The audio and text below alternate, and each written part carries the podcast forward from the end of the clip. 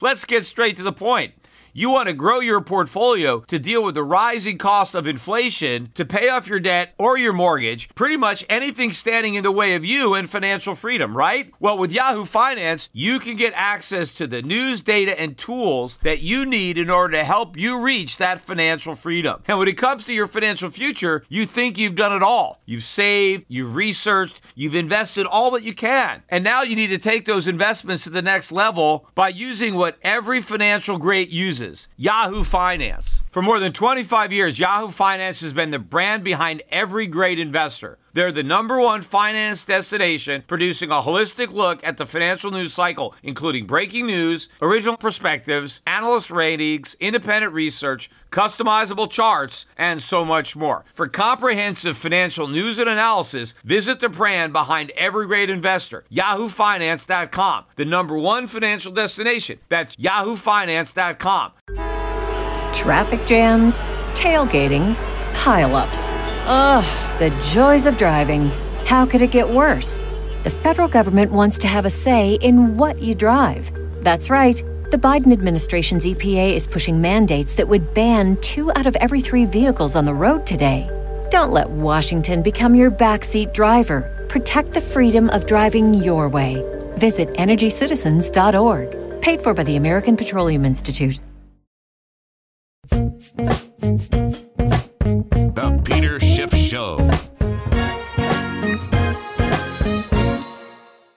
Well, the Mario Draghi no limits inspired rally from Friday last week, Thursday and Friday actually, uh, ended on Monday with the Dow Jones down just over 200 points. The, the NASDAQ was down about 75 points, so an even bigger percentage drops.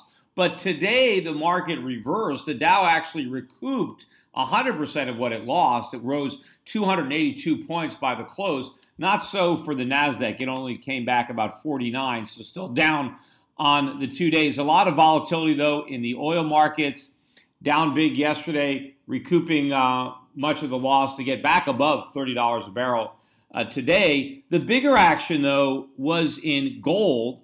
Gold was up another $12 or so, back above 1120. This is the highest price for gold since the first week of November of last year. Still, though, I think gold prices have a long way to go to where they should be. Gold stocks had a big update today, but they still have to rise about 8%, I think, just to get back to where they were when gold was the exact same price it is today back in early November. So there's a lot of lost ground that the gold stocks need to make up. Some of the battered down currencies in the um, uh, commodity space, the Canadian dollars had a pretty good rally, the Aussie dollar. Uh, I think what the markets are preparing for is maybe some type of statement from the Fed tomorrow. They began their two day meeting today and they're going to release a statement. There's no press conference, but there will be a statement. And people are looking for the Federal Reserve to acknowledge some type of change in the economy and therefore softening its stance with regard to the number of rate increases that they are projecting for 2016. The last time we heard from Janet Yellen, the Fed was on track to raise rates four times this year, and nobody since that time has said anything to contradict that, despite what's happened in the markets, both abroad and domestically, and despite all of the bad economic news that has come out since the Fed decided to raise rates, uh, we haven't had a peep. Uh, so tomorrow is the first chance for the Fed to say something that might acknowledge that they've had a change of heart. And I'm not so sure that Janet Yellen is ready to do that. In fact, maybe the rally in the market that we've had over the last few days will give uh, Janet Yellen a reason not to show her hand. And of course, if she disappoints the markets and continues to pretend that everything is great and that she's going to raise rates four times, this market's going down hard and all of these gains are going to be surrendered. Now, maybe she'll try to walk a middle ground and try to somewhat acknowledge the problems overseas, right, in China or in the oil market uh, or with just foreign markets, and say that the Fed is monitoring the situation in case there's some unexpected spillover to the U.S. economy, which is otherwise still in great shape, but that if it turns out that the problems abroad somehow wash up on our shores, well, that data may in fact influence the Fed's decision. And if it's going to affect employment and inflation in ways that the Fed is not happy with, that maybe it will adjust its monetary policy based on that data. And so maybe we won't get the four rate hikes. So, so she might try to say that in a way to save face by still pretending the U.S. economy is okay, but that she's monitoring uh, the overseas situation just in case there's some unexpected spillover. Now, I'm not sure if that'll be enough for the market. Uh, if it is, then maybe uh, Yellen can buy some time and just allow more bad news to come out before she finally has to acknowledge it.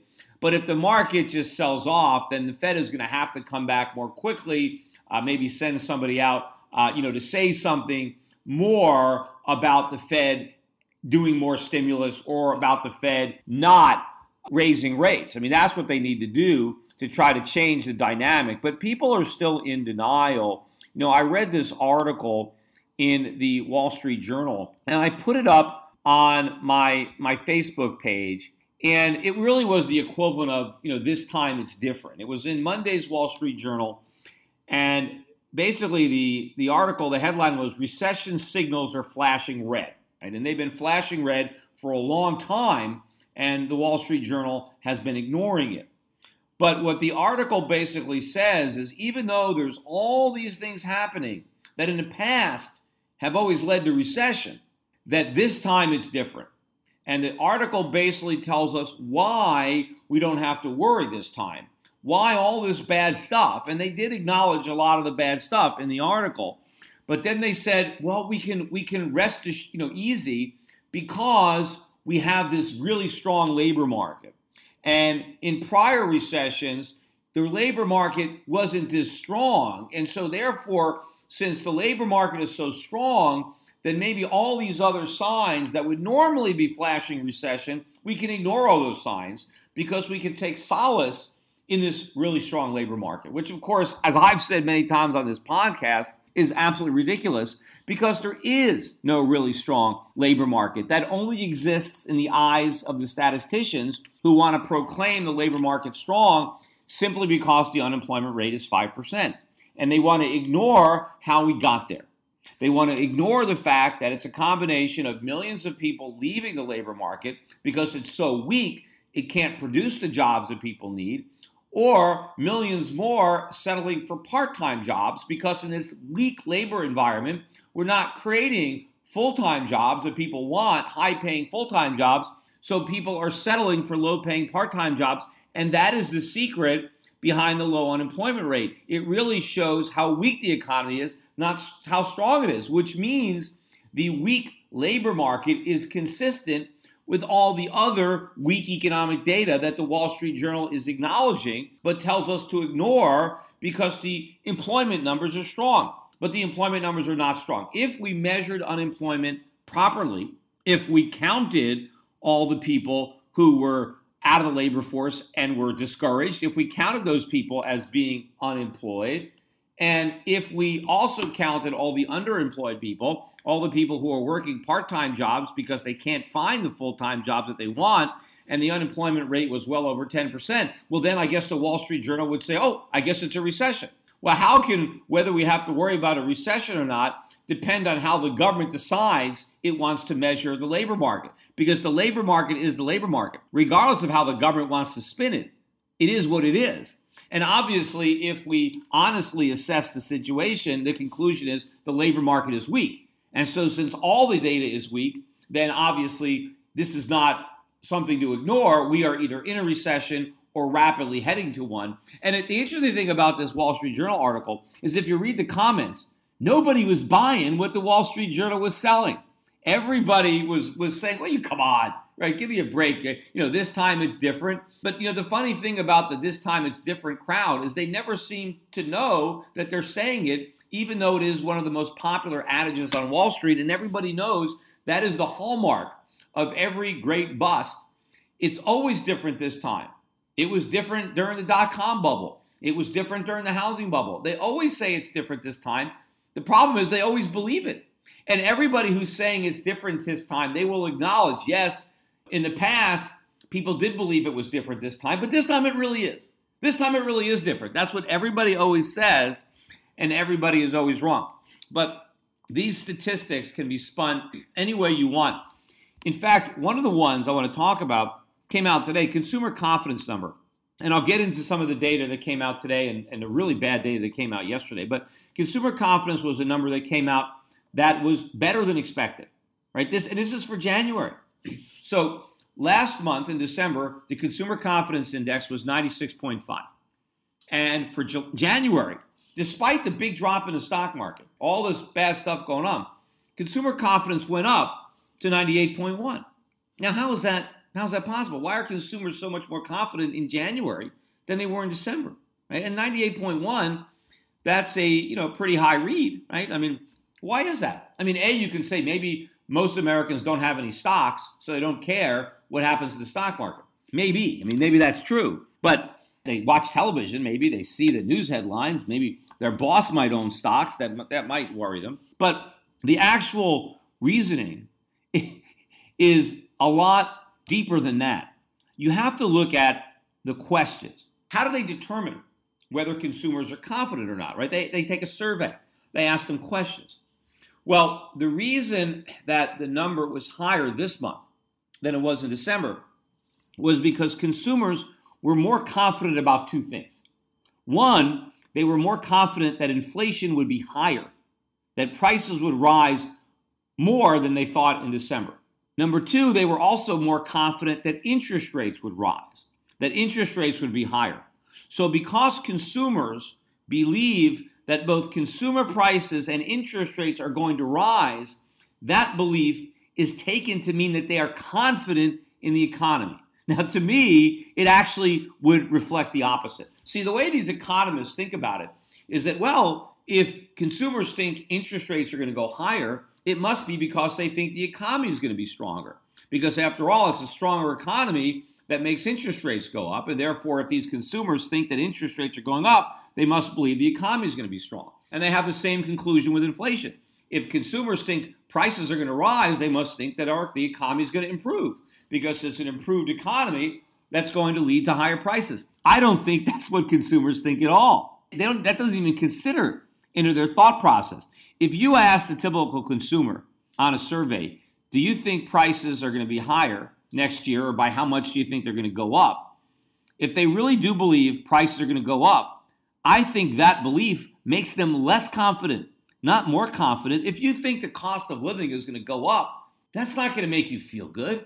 If you know that the things that you need are going to be more expensive, that's not going to make you more confident. If you think your rent's going to go up, that's not going to make you more confident. If you think your grocery bill is going to go up, that's not going to make you feel more confident about the future. Or if you feel your health insurance uh, uh, premiums are going to get more expensive, no. But according to the way they measure consumer confidence, the belief that prices are going to rise makes the consumer confidence numbers higher.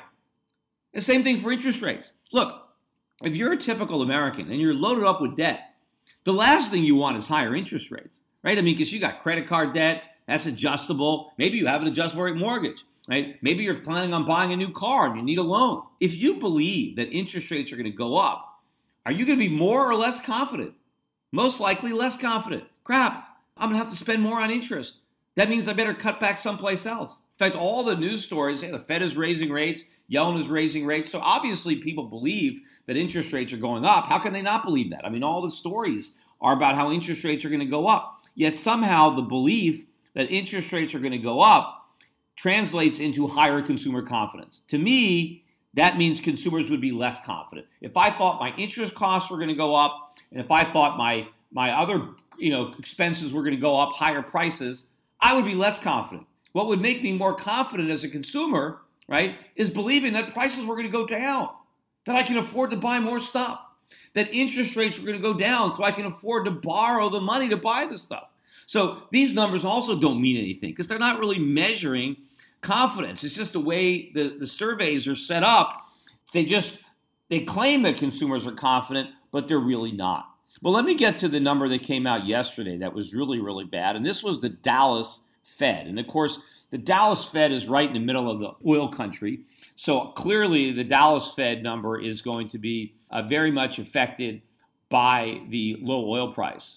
So the Dallas Fed manufacturing number was supposed to be minus 14. That was the consensus. And that's that's a bad number, right? Anything with a minus sign is is bad. And but they were expecting an improvement from December, which was minus 20.1, which was a pretty bad number, right? Well, here's what happened. First of all, they did revise the bad number from December worse. They they went to minus 21.6. I mean, not that much worse, but a little bit worse. But instead of improving to minus 14, the index crashed to minus 34.6. I mean, you got to go all the way back to the depths of the 2008 2009 financial crisis. You know, with Lehman Brothers going bankrupt and everything imploding, and the Dow dropping a thousand points and TARP failing, you got to go back to those dark days to find numbers this bad or worse for the Dallas Fed Manufacturing Survey. And again, eh, nobody thinks we're we're going into a recession. The service sector, of course, is still showing growth, but that growth is rapidly diminishing. For example, the PMI Services Index came out for January 53.7. It's down from 54.3 in December. It's the lowest it's been in 13 months. I mean, it's still positive. Anything above 50 is still positive, but obviously it's going in the wrong direction. Same thing here with the uh, Richmond Fed manufacturing, because obviously not as heavily influenced uh, by the energy patch, but still going down. Last month it was six, now it's down to two for January. I mean, that's barely positive. How much longer is it going to be before the Richmond Fed number turns negative as well? So we continue to get negative economic data, and the the data that wasn't quite so negative is still getting worse. Everything is going in the wrong direction. And of course, the wealth effect is working in reverse. Right? All of this wealth that people had amassed in the stock market, that's all evaporating. I mean, there's still some of it left, but who knows how much lower the market is going to go. And it will go a lot lower if the Fed doesn't come to its rescue. But I think what's going to even be bigger is going to be what's going to happen in the housing market because clearly the housing market is going down. You know, the last time the stock market bubble burst in 2001, not the, the 2008 one, but when that bubble burst, that basically provided the fuel to really you know cause the, the real estate bubble. I mean, the real estate bubble did begin. I mean, real estate prices started inflating before the stock market bubble popped. But when the stock market bubble popped, all that speculation, all that new cheap money immediately went into fueling this enormous uh, real estate bubble. But this time around, I don't think you're just going to have a real estate bubble that's inflated after a stock bubble because that, that there's too many holes in that thing. And by the way, the average American is out of the real estate market. I mean, this is a you know a hedge fund, private equity type market, and so I think both these bubbles would be bursting simultaneously. Uh, and that's going to be a lot worse. Now, yeah, that, those bubbles burst simultaneously in 2008, but the problem is now they're even bigger, and the Federal Reserve doesn't have the, the fuel to blow them back up again. I mean, rates were at five and a quarter when those bubbles burst in 2008, and the Fed had a long way to move from five and a quarter down to zero.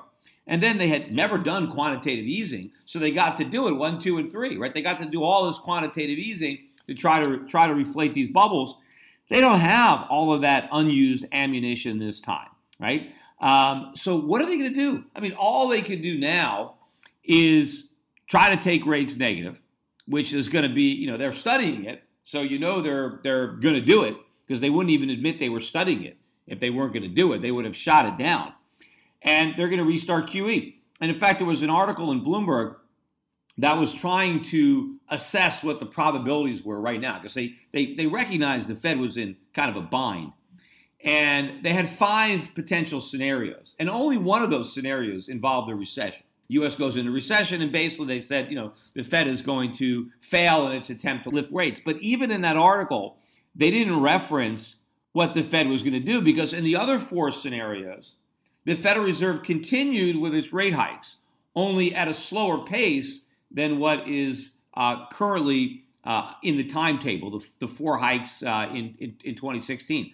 But in the recession scenario, they didn't postulate that the Fed was going to cut rates. They just said that, well, it would, you know, it won't work. Maybe they'll they'll kind of pause and just they won't do anything. But clearly, that's not what's going to happen. I mean, Janet Yellen has already made clear, based on her press conference following the September non-rate hike, when she was first asked, and I, I mentioned this conversation on my podcast that I did back then.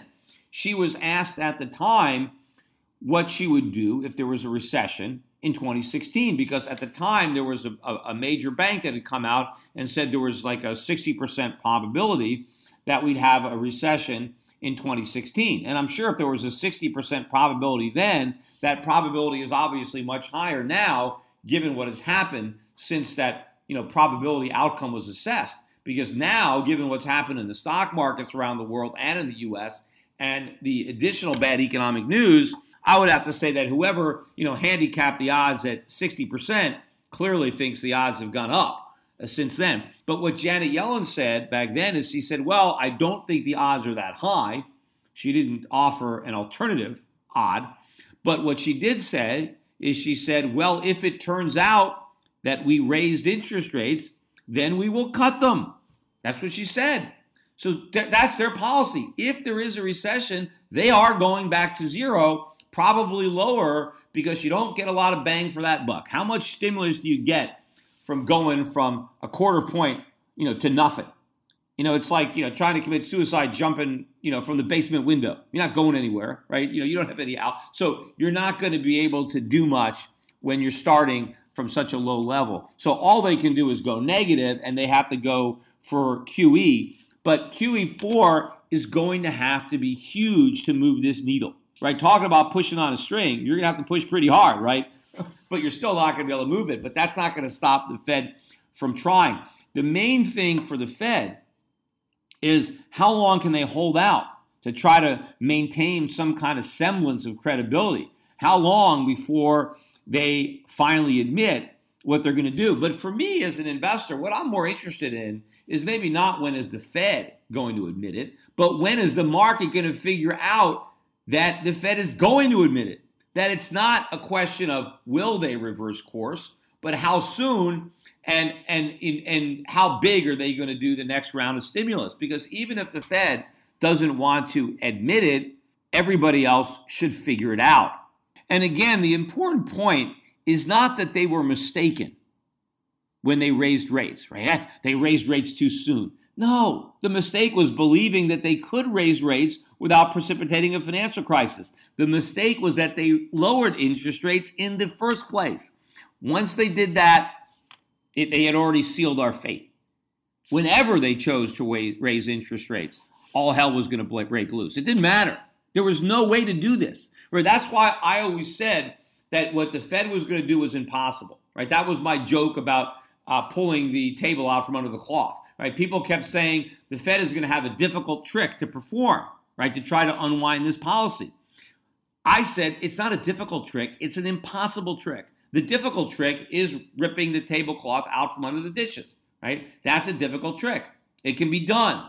Right? The impossible trick is to yank the table out from under the cloth and expect the, the cloth and the dishes to stay levitated in midair. Because the only thing propping up the markets and the bubble economy was the Fed.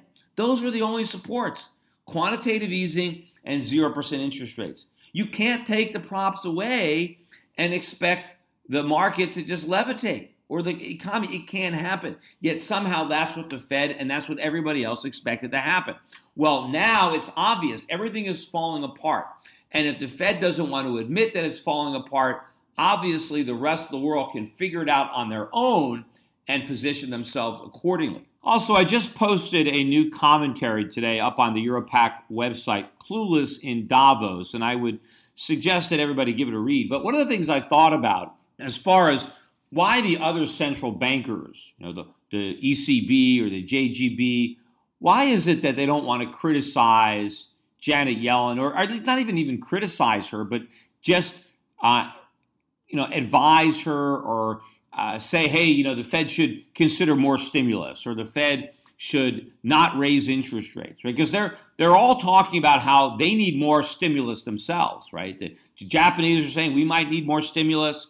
Europeans are saying, well, we need more stimulus. Well, why doesn't America need more stimulus? I mean, after all, the U.S. economy is also slowing down. In fact, if you actually look at the economic numbers coming out of the Eurozone, the European economy is actually improving. The US economy is decelerating. So you actually have Europe right now on a better trajectory than the US. Yet you have talk coming out of uh, the ECB, Mario Draghi, right? We're no limits to what we'll do to stimulate, yet not calling on Janet Yellen to help out, not saying, yes, Yellen, you should also uh, be be stimulating, right? It's not just Europe or Japan or China, but the Fed should help because look, the US economy is also decelerating. And it occurred to me when I was writing that article, one of the reasons that I mentioned on my last podcast, I said, look, these guys just don't like to criticize each other. They don't want to uh, call into question uh, that they could be wrong. But I think there's a, a different motivation that I wrote about in this commentary. And it goes like this The United States is actually the poster boy the example of quantitative easing actually working. Because until America did it, it had never worked, right? Because Japan's been doing it for decades and it clearly hasn't worked there. So the only example of it working was supposed to be America. Now, of course, it hasn't worked here either. But as long as all the central bankers can pretend that the American economy has now fully recovered, that we have full employment, that everything is great, they can point to us as an example. Oh, look, you see what the Fed did? It worked. So let's do it here in Europe, right? That gives the politicians and the bankers cover because they want to emulate us. Because initially, Europe was afraid to be as, you know, all in as we were. But then when everybody assumed that, look, look what, you know, Europe, they were afraid to act. But Bernanke, he was bold, right? He had the courage uh, to act. I mean, if you don't believe him, just ask him because he named his book. He talked about how courageous, that was his own book, right? He he basically praised himself for his courage, right? Because he wrote that book and he called it The Courage to Act. So he's basically proclaiming he's a hero and pinning his own medal on his chest, right? And he's going around doing his book tour. But people believe it, right? Ben Bernanke was courageous, yet the bankers in Europe, they were cowards. And look what resulted. Those economies are still weak. But the brave Bernanke, who had the courage to print, the U.S. economy we had a full recovery. Look, we got 5% unemployment. Everything is great. The Fed can raise interest rates and shrink its balance sheet. It was a total victory, right? And because of that, that's why the ECB did what it did. That's why they lowered rates. That's why they launched QE. They were the last holdout. The ECB didn't launch QE until very recently.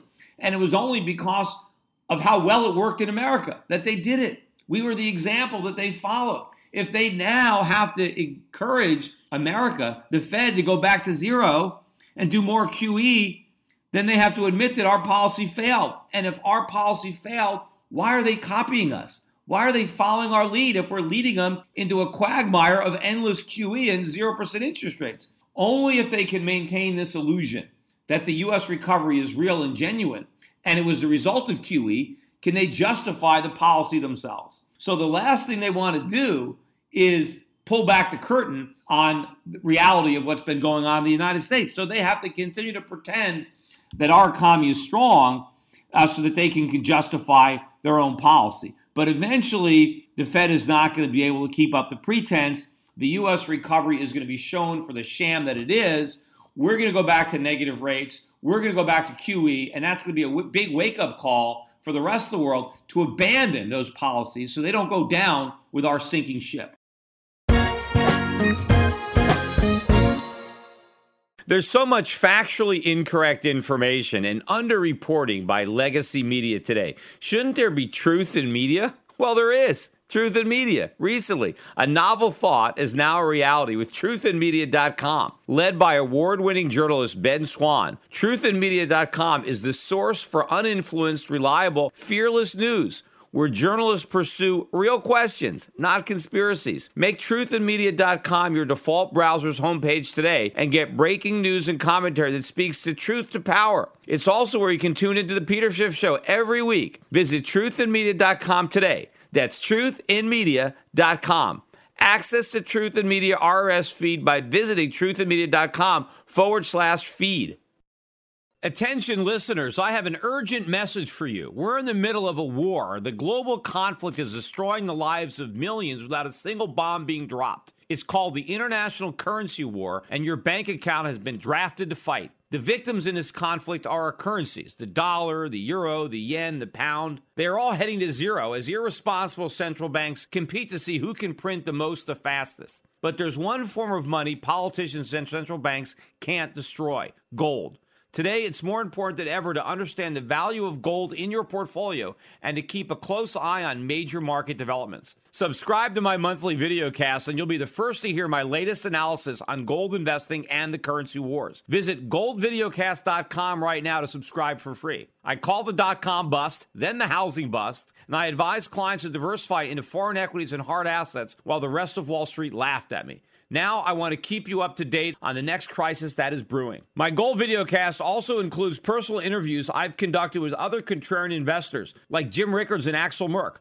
Gold has gone up 256% since 2003, but it has a lot further to go. Don't miss the rally. You can prosper during this time of currency wars, but only if you stay educated. Get a free subscription to my Gold Videocast at goldvideocast.com. That's goldvideocast.com.